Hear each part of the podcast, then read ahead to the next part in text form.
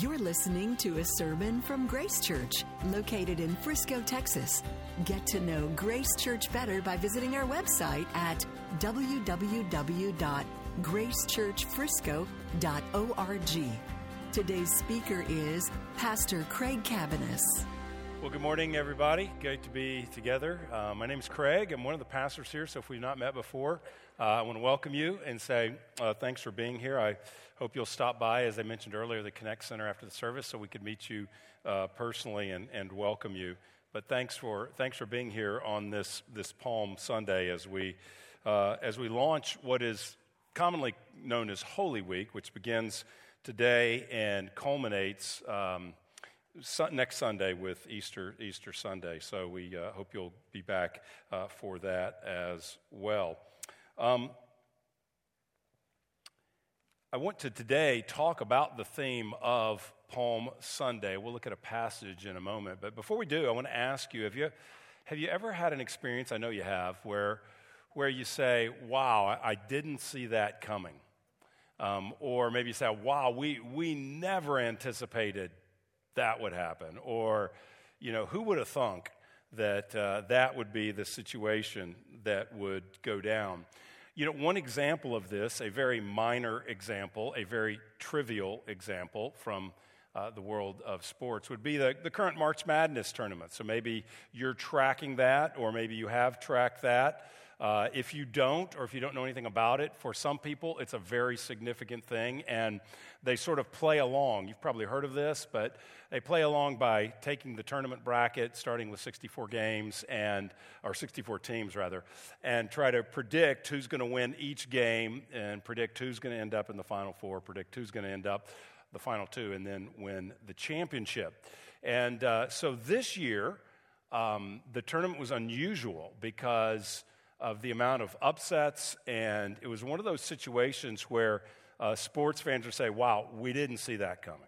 Nobody saw that coming because all the first seeds were out long time ago, all the second seeds are out, all the third seeds are out, and there's a fourth seed uh, playing, uh, UConn, and there is a fifth. Okay, wow, okay. Somebody from UConn? You, you went there.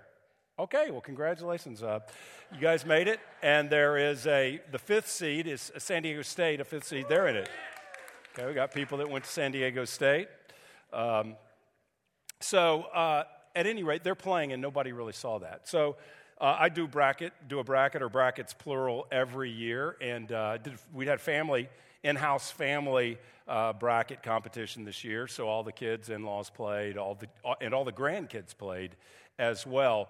And our tournament was essentially over last weekend because maybe you're like me and like my whole family, essentially, that we didn't get the didn't pick anybody in the final four.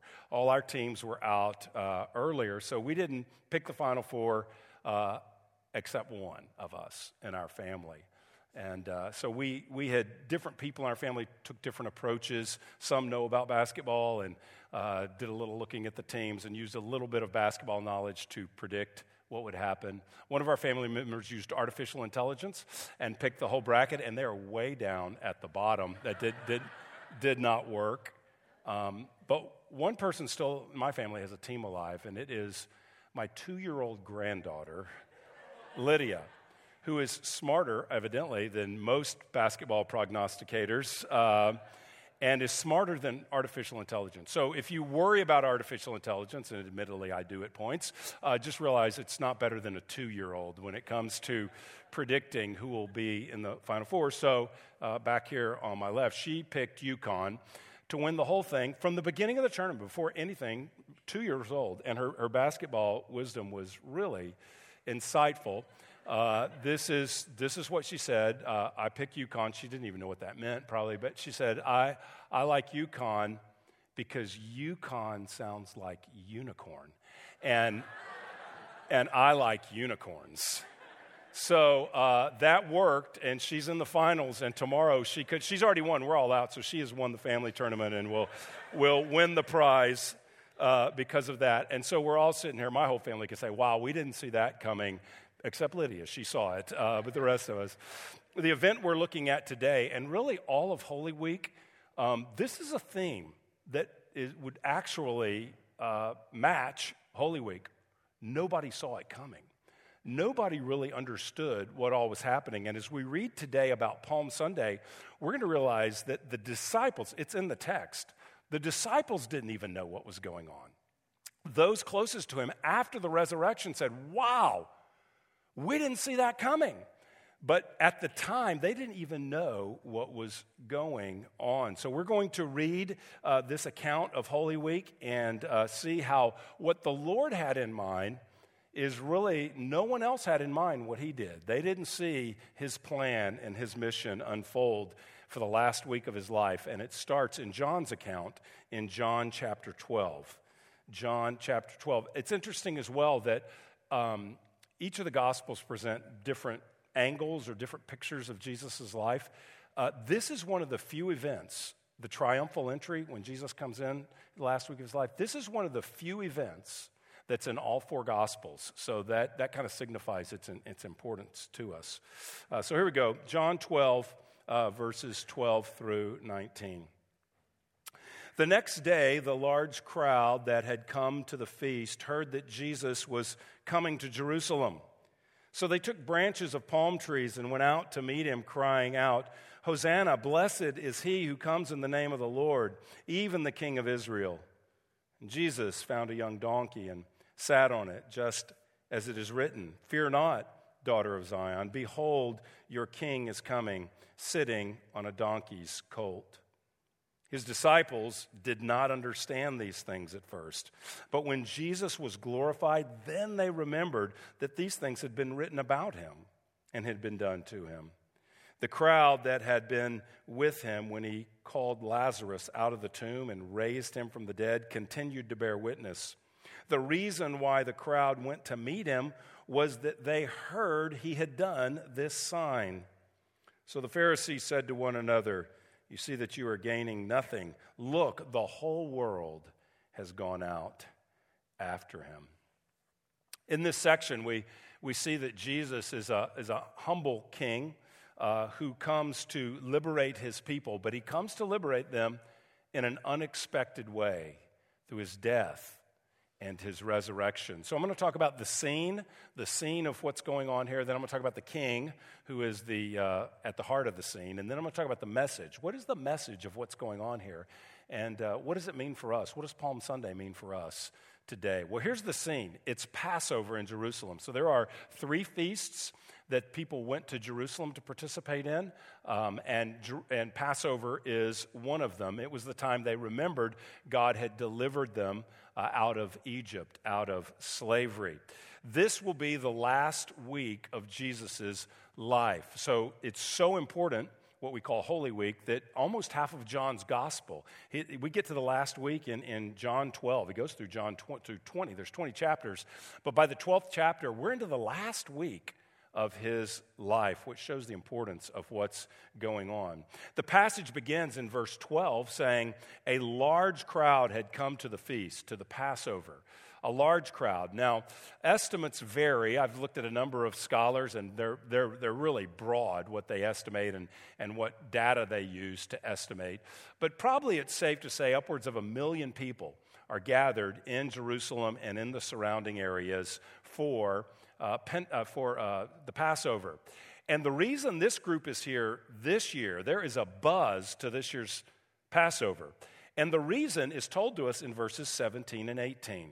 It says in verse 17 18, the crowd that had been with him when he called Lazarus out of the tomb and raised him from the dead continued to bear witness. The reason why the crowd went to meet him was that they heard he had done this sign. So as Jesus is coming in, riding on a donkey into town in this triumphal entry, the reason everybody is there with focus on him, the reason they're coming out to meet him, is because of what he had done for Lazarus. So in John's account of the, uh, of the triumphal entry here of what we call Palm Sunday, uh, of John's account, it is intimately tied to what he did for Lazarus. In the previous chapter, he raises Lazarus from the dead. Lazarus is a friend of his, and he's been dead a few days. He's in a tomb, he's been wrapped. I mean, he's, he's, he's gone. And uh, Jesus raises him from the dead. So we read that in the previous chapter. In this chapter, right before the verses I read to you about the triumphal entry, uh, we see that, uh, that Jews had been going out to Bethany before Jesus gets to Jerusalem. Jews have been going out to Bethany to see Lazarus, to see if this guy's really alive, and presumably to hear his testimony about being dead and then coming back to life. So these are the verses immediately before the triumphal entry, verses 9 to 11. It says, uh, When the large crowd of the Jews learned that Jesus was there in Bethany, they came not only on account of him, but also to see Lazarus, whom he had raised from the dead. So the chief priests made plans to put Lazarus to death as well, because on account of him, many of the Jews were going away and believing in Jesus. So it says that he raises him from the dead. He's in Bethany on his, on his way to Jerusalem, and people are coming out to see Lazarus. And his testimony is so compelling that Jews are converting and becoming followers of Jesus. And it says that the religious leaders say, We got to kill Lazarus. Not only do they want to kill Jesus by this point, but they want to kill Lazarus because his testimony is leading people to Jesus. And then they come in and we find everybody went out to meet Jesus I mean, to see if this thing was true. They all wanted to see the person who had raised Lazarus from the dead. So there is this frenzied excitement this year at Passover. And the crowd, based on what they've heard, have decided that Jesus is, in fact, the promised king of Israel, that he is the Messiah, the one sent in their minds to, to free Israel from Roman oppression. So, Israel at this time lives under Roman occupation. They rule over them, and they are being oppressed. They, they lack freedoms that they would have if they were completely self governing. And so they, they want to be free. The cry of their heart is to be free from Rome, and they believe that Jesus is the Messiah who's going to give them that freedom. And the way we know that, uh, well, there's a number of ways, but one way we know that is that they show up with palm branches to welcome him as he comes into town. Now, interestingly, again, John is the only one that mentions palms. When Aaron uh, read the call to worship this morning out of Matthew, it said they brought branches, I think it said. So the other, the other gospels say they brought branches. John tells us, however, that they brought palm branches. The, the, other passages tell us that they laid their cloaks down when Jesus came in and rode over them, which is true. Both these are not uh, these are both true at the same time, right? They both happen. So the, the, they laid their their cloaks down, but here he says they laid down palm. Uh, branches. So they had these palm branches and were celebrating. And that's significant because the palm leaf uh, was a national symbol of Israel. It was, functioned almost like a flag. Uh, it was a symbol uh, for Israel, but it particularly was a symbol for military victory. Because in the, in the second century BC, so from this time it would have been about 200 years uh, prior to this, uh, ish, 200 years ish. Um, they, uh, they, Israel was freed from the Seleucids, who were Greeks, who were trying to ultimately impose Greek culture upon the people of Israel. They desecrated the temple, and uh, a family of leaders freed them named the Maccabees. And uh, J- uh, Judas Maccabeus was raised up as a military deliverer, and he fought off the Seleucids, freed Israel, and they celebrated uh, through music and they celebrated with palms. And so these palm leaves symbolize hey, this, this Judas Maccabeus and the other leaders, they freed us um, from the rule of another group of oppressors. And so that event of being freed, we know now as the, cel- uh, the Festival of Lights or Hanukkah is what it is called now. But when it, in that day, they celebrated with palm branches. So, what's happening here is that as Jesus comes in, all the people with their palms and knowing their history, they're, they're essentially saying, Hail Jesus, our military deliverer has arrived. Jesus, save us. Jesus, free us. They say, Hosanna, it says, verse 13. They took their branches of palm trees and went out to meet him, crying, Hosanna, blessed is he who comes in the name of the Lord, even the King of Israel. The military deliverer is here. Hosanna, save us. It, means save us. That quote, Hosanna, blessed is he who uh, comes in the name of the Lord, even the King of Israel, that's in quotations in the Bible because it's a quote from Psalm 118. Psalm 118 says, Save us. That's what Hosanna means. They say Hosanna, but it's the same thing. It means save us. And then the next line is from Psalm 118 as well Blessed is he who comes in the name of the Lord. But the people added some words. As they're, as they're welcoming Jesus, their military victor, they think, uh, their military deliverer, rather, uh, they add something. Uh, Blessed is he who comes in the name of the Lord. Yes, that's Psalm 118. Even the King of Israel. So they add that. They are recognizing that he is the king. So that's, that's, the, that's the setting, that's the place, that's, that's what sort of all the background that sets up the event. Let's look a minute at the king. They recognize that he is the Messiah. He, uh, even the king of Israel, they call him. They recognize him as the one who's in the line of David, the king that would come. But when they cry out to be saved, they're thinking what happened back with the Maccabees. When they, when, they are, when they're crying out to be saved, they're asking Jesus to save them from Roman occupation of their land. Only God's king could do that. Only God could provide that kind of freedom for them.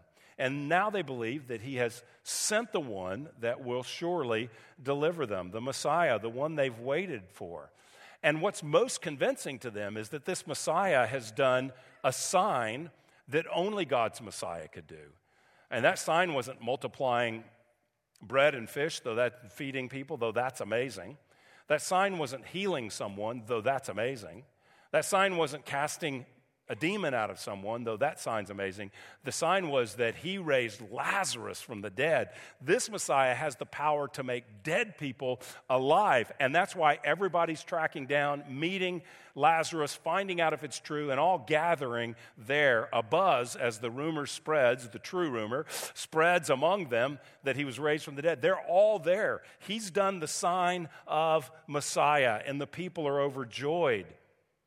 I mean, in this moment, if Jesus had called everyone to arms, he could have started a revolution right now. The people were so celebratory and joyful that their king had come. But Jesus is not the kind of king they anticipated. Jesus is not the kind of king that they wanted. They have sort of projected their hopes and their dreams on Jesus. They've formed their own conclusions about what God is doing. The crowd is gathered there, they have an agenda. But Jesus has a mission, and it's different than their agenda. Jesus' mission is to come into town and be handed over to the authorities and crucified and die, to be buried, and then to be raised again. Hey, this is not the only time people had an agenda for God. Uh, I can relate to that on almost a daily basis. Um, thinking, God, you should do what I want. I, I know what would be best for my life. I know what would be best for those I love. And, and sometimes we pray, and God does answer those prayers. God is a prayer answering God. But God's ways are not always our ways. And, and God is not looking for us to put our agenda on Him to sort of form him into our agenda and dictate to him what would be best to do in the world. Our God is sovereign. Psalm 115 says, Our God is in the heavens. He does whatever pleases him. He doesn't do whatever pleases you and me. He does whatever pleases him. And so, like so many of us, they miss it. They're putting what they want on Jesus, who has a very different plan you know, I remember being in a, in a small group. I've, I've been in, done this more than once, where a question was asked uh, to give an answer, to share. Share a time um, where you made a prayer request to God, and now you're very thankful that God didn't answer your request. We all have those stories.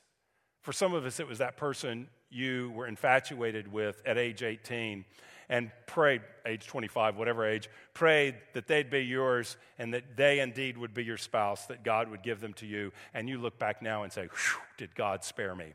And, um, and uh, just realize they may be saying the same thing. But uh, did God spare me? And I'm so thankful uh, that I'm single, or I'm so thankful that He provided a different spouse, whichever the case may be.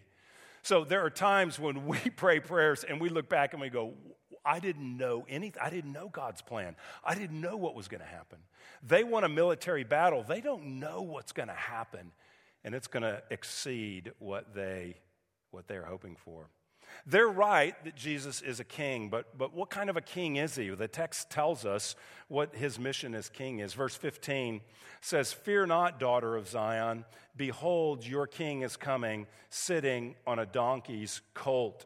This is from Zechariah the prophet. It's Zechariah 9 9.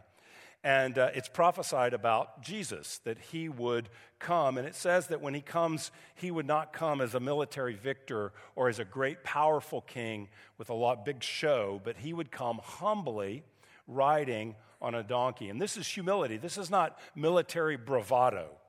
This is humility. I read a statement this last week from R.C. Sproul talking about why this was humility and what this would have even looked like for Jesus to ride on a donkey. This is what Sproul says. He says, The donkeys people ride in the Holy Land are nothing like the donkeys we breed in the United States. They're much smaller, so that grown men have to bend their knees as they ride so that their feet don't hit the ground. The donkey Jesus rode, rode was a, of a small type, it was young too. So instead of riding the steed of a military victor or of a king, Jesus entered Jerusalem on this lowly donkey, self consciously identifying with the messianic prophecy that we find in the book of Zechariah. So that's it. Jesus is on this small donkey. He's riding probably legs up so that he doesn't hit the ground. A picture of humility, not regal glory. Verse 16 tells us that the disciples didn't even understand what's he doing, what, what's, what's going on here. But after he was glorified, that is, act, as, that is after he was uh, resurrected, they remember. Says verse 16, they remembered that this had been written about him and that this had been done to him. Now, often in the New Testament, when a verse is quoted from the Old Testament, um, perhaps not every time, but often the author has in mind the passage not just that verse, but what the whole passage is about. It's a reference to a, a section uh, often of Scripture, and that's probably what the case is here. And if we read the very next verses, so they quote, Fear not, daughter of Zion, okay, verse 15 in John here. They quote that, but here are the next two verses. Here's Zechariah 9, verses 10 and 11. They say, I will cut off the chariot from Ephraim and the war horse from Jerusalem and the battle bow shall be cut off, and he shall speak peace to the nation. So, the one who's coming in on a donkey, the king, here's what he's going to do He's going to speak peace to the nations. His rule shall be from sea to sea, and from the river to the ends of the earth. As for you also, because of the blood of the covenant with you, I will set your prisoners free from this waterless pit. So he defines in that passage that they quote here, he defines um, the, the, the, ministry, the mission of the Messiah that he would send. He comes in humbly, riding on a donkey. Uh, he doesn't come with chariot. He's cut that off. He doesn't come with war horse. He's cut that off. He doesn't come with the bow for battle. He's cut that off. But he comes to speak peace to the nations. He doesn't just come to free national Israel at that time, but he comes to speak peace to the nations so that all, Jew and Gentile, can hear the good news and to, can together be made part of God's new covenant in Jesus Christ. And you notice here he says, also, because of the blood of my covenant, I will set prisoners free. That's a very powerful phrase that Jesus is going to use just a few days later at what we call the Last Supper um, where later in Holy Week, he's going to uh, celebrate the Passover with his disciples, and they're going to take the last, what he calls the Last Supper. He's going to redefine that meal and say, That meal pointed to me. I'm the fulfillment of that meal. And he's saying that here's the new covenant in my blood. There is a new covenant. It's no longer the blood of animals that is shed for redemption, but this is my body broken for you. This is my blood shed for you. A new covenant, a new commitment from me to you, a new binding agreement. I am binding myself to all who will believe in me. It's a new covenant. And so that's what Jesus is bringing. In the moment, nobody's pulled out their Zechariah 9 doing a little Bible study and thinking about all this. In the moment, they're thinking, Rome's going to get off our back. This is the military leader. This Messiah who can raise the dead is going to free us too. He's the humble servant king who comes to bring peace, not what they were expecting.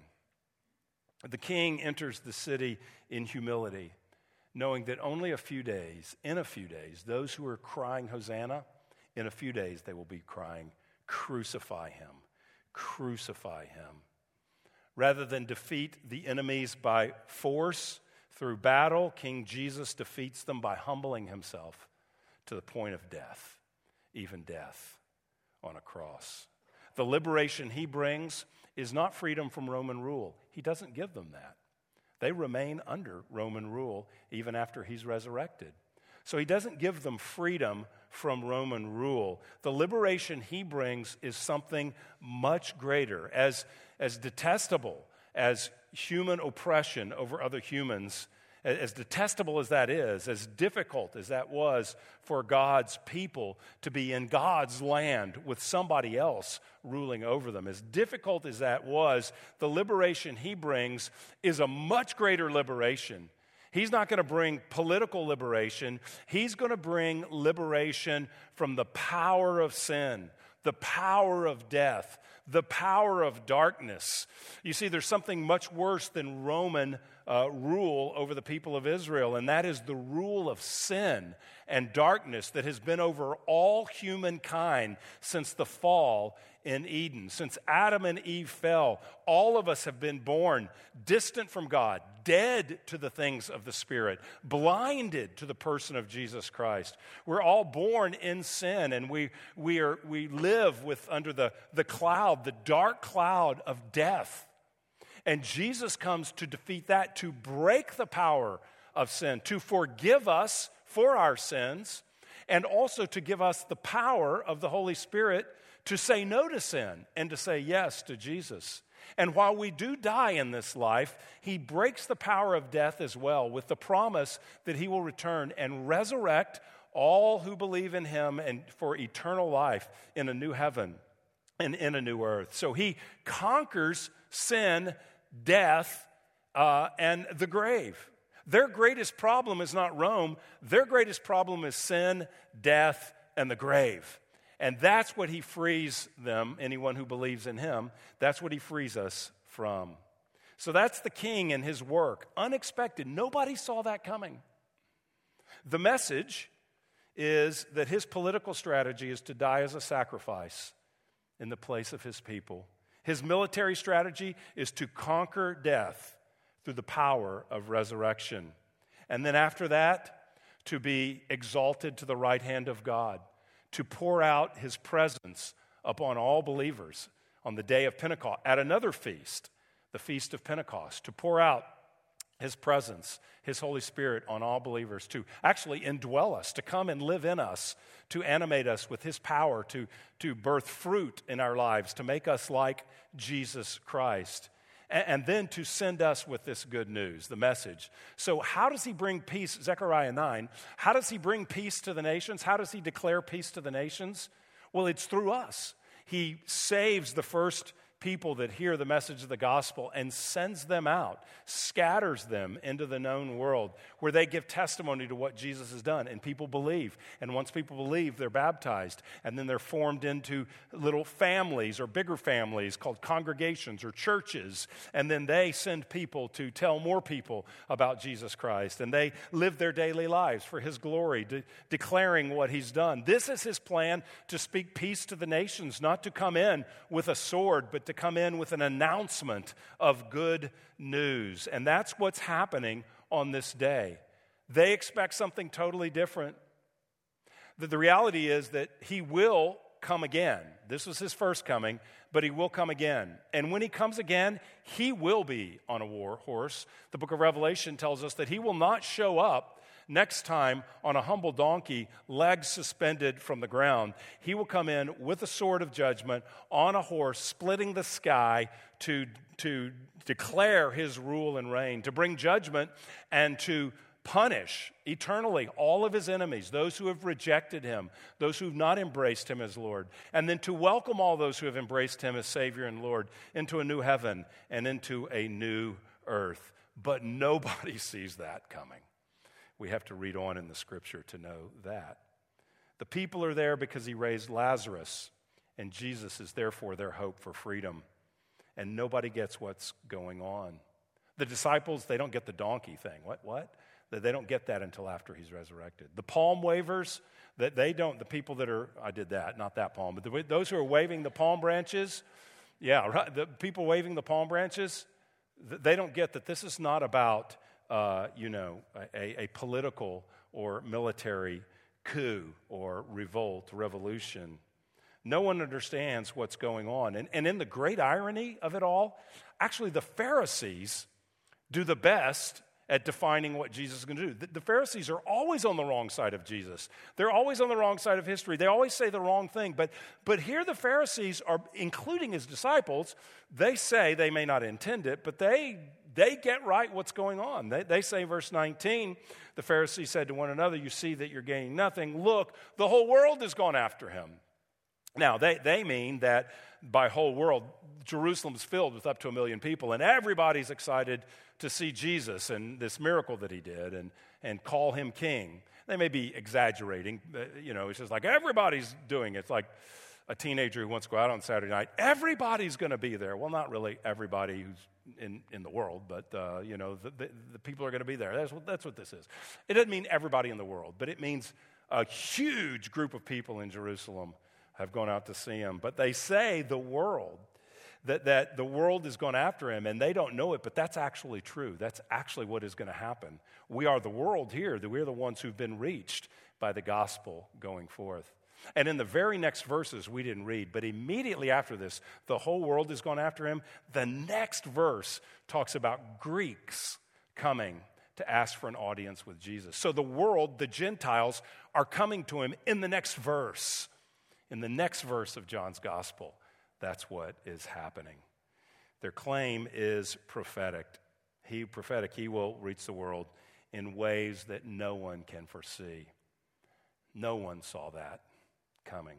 So, how do we embrace this message? Like, what's the message for us, the Palm Sunday message? I think there's a few applications of this passage. One is to acknowledge that Jesus was sent for more than me and more than we. He sent for the world. That, that's what was going on here. The, the, the Zechariah quote says that he will speak peace, he will bring peace, he will give peace to the nations to the nations. He will, through Israel, through his people of the old covenant, he will now make a new covenant that will incorporate anyone who believes in his death and his resurrection, his royal rule, his lordship. He was sent on mission for the world. And if Jesus is sent on mission for the world, so are we. It means that the message of Good Friday and the message of Holy Week, indeed the message of all of Scripture, is about God reaching people in all the world for Himself, to reach them, to bring them in, to tell them good news that the darkness that they live under, that the sin which controls them, that the fear of death which dominates them, that the hopeless angst that they know in their soul, that there's an answer for that. And His name is Jesus and He has come to bring life. Listen, maybe you've never experienced this new life in Jesus. You don't have to wait to Good Friday, which is this Friday. We celebrate the crucifixion. Uh, you don't have to wait till next Sunday, Easter Sunday, which we celebrate the resurrection of Jesus. I'm giving you a spoiler alert. That's what happens next in the story, but you can respond now and believe today. You should believe today. You should turn and, and meet your Maker, meet the, the Savior who gave his life for you. To, today, to acknowledge your sin, that you need forgiveness of sins and you need new life. You need new power in your life, which comes from the Holy Spirit dwelling in you. When you believe, that's what happens. The, the Spirit of God gives you faith, the Spirit of God dwells in you and gives you new life. So you can come under His reign and experience this today by just acknowledging that, telling Him you're sinful, telling Him that you want forgiveness, telling Him you believe He's the Lord and His death was for you and His resurrection gives you life. and, and that you want to commit your life to following him as Lord. You can just tell him that in your words and meet him today. We're all called to tell that good news to others. And, and I wonder, Caleb mentioned it earlier, but I wonder uh, who's in your circle of relationships that God's calling you to tell that peace has come?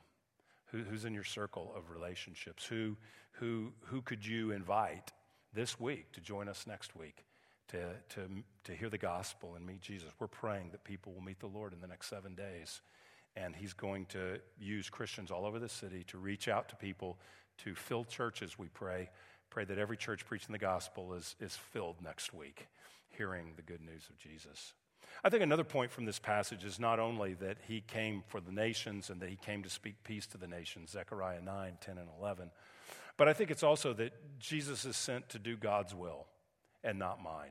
The people's will is overthrow Rome, do what Judas Maccabeus did. I mean, you're, you're actually way far greater. You're the Messiah. You resurrected Lazarus. So, so, so give us freedom. Jesus is sent to do God's will, not mine. You know, it is, it's really telling that in the rest of John, by the end of the week, these people who are crying, Save us, will be crying out, Crucify him. How does that happen? How do people turn that fast in a week? Well, I think it's simple. I think Jesus didn't do what they wanted. He wouldn't be the Messiah they wanted him to be and he looked weak and got arrested and clearly wasn't going to overthrow the government at that point, wasn't going to rescue them. So they said, Man, if you're not going to do that, they cheered in, kill him. Kill him. He didn't do what they wanted. Jesus will not be ruled by the expectations of his people. And that just provides so much hope to us because what he wants to bring is so much greater I mean, you can look at, I use the illustration of, you know, praying for a spouse or something perhaps that the Lord didn't give you, or some other prayer request maybe He didn't answer, and maybe you could be thankful for that now and seeing that. But that's the case here.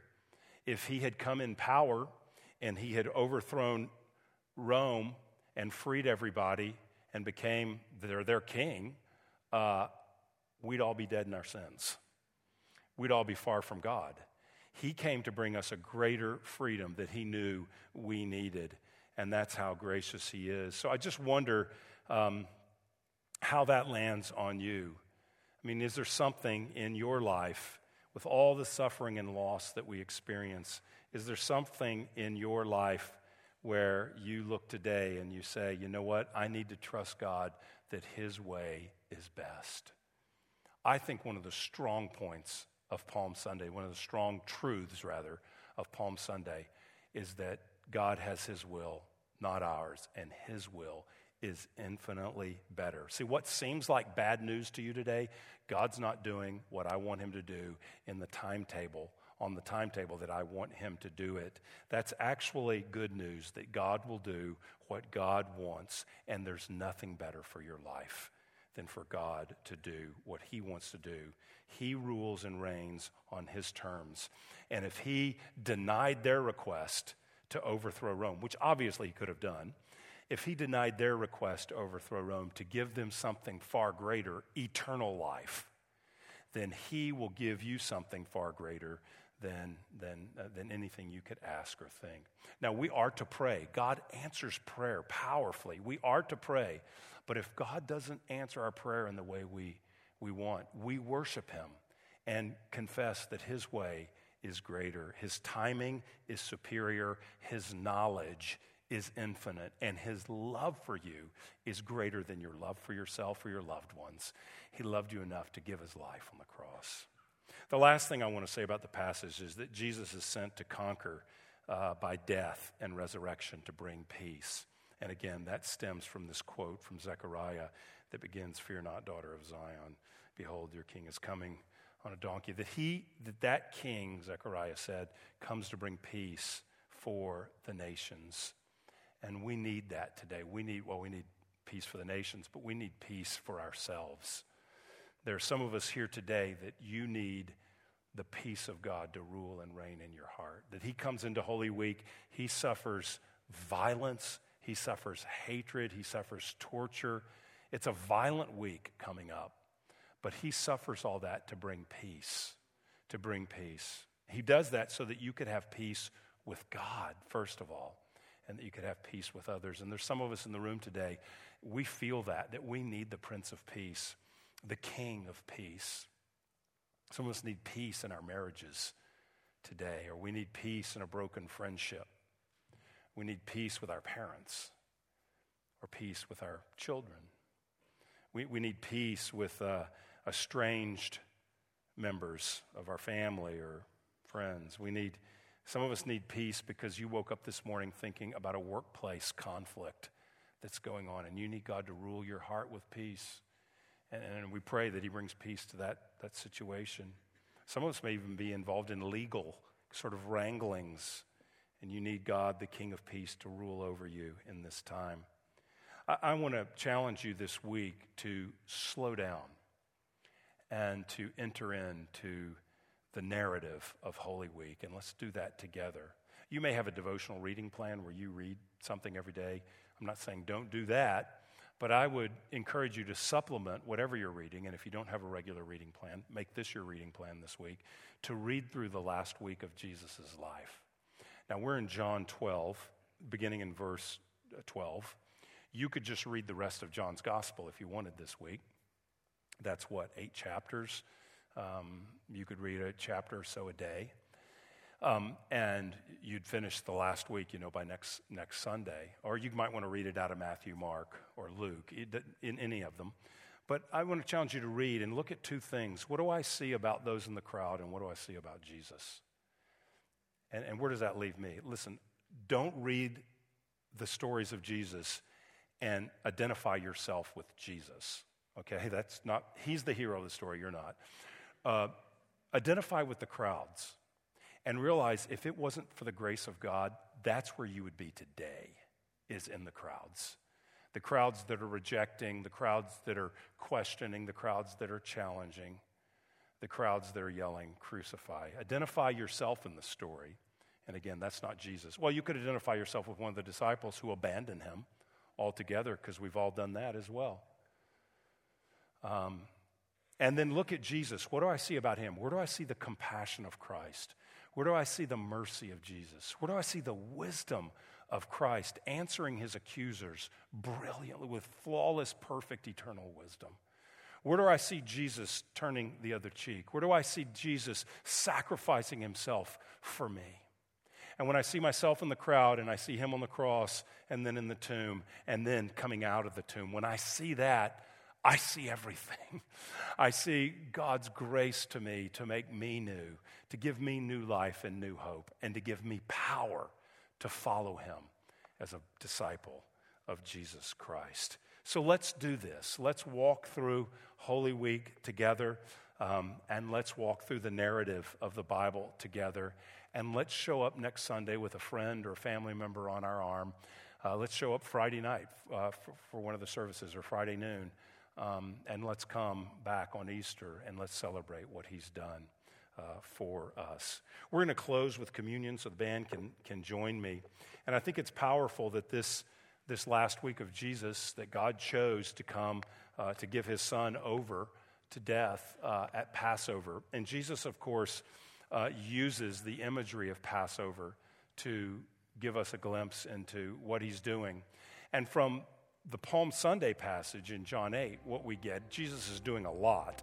But one insight we get there is that he comes offering himself, his body broken, his blood shed. He comes to bring peace. And so today, as we receive the Lord's table, uh, I want us to celebrate the peace we have with God that is, comes to us because he did his will and not the crowd's will. Praise God. And that our sins are forgiven and that the Spirit of God dwells in us. He has given us new life. And so we want to celebrate that together through, through communion. Thank you for listening to this sermon from Grace Church. To receive future messages, subscribe to the podcast on iTunes or listen online by visiting our website at gracechurchfrisco.org.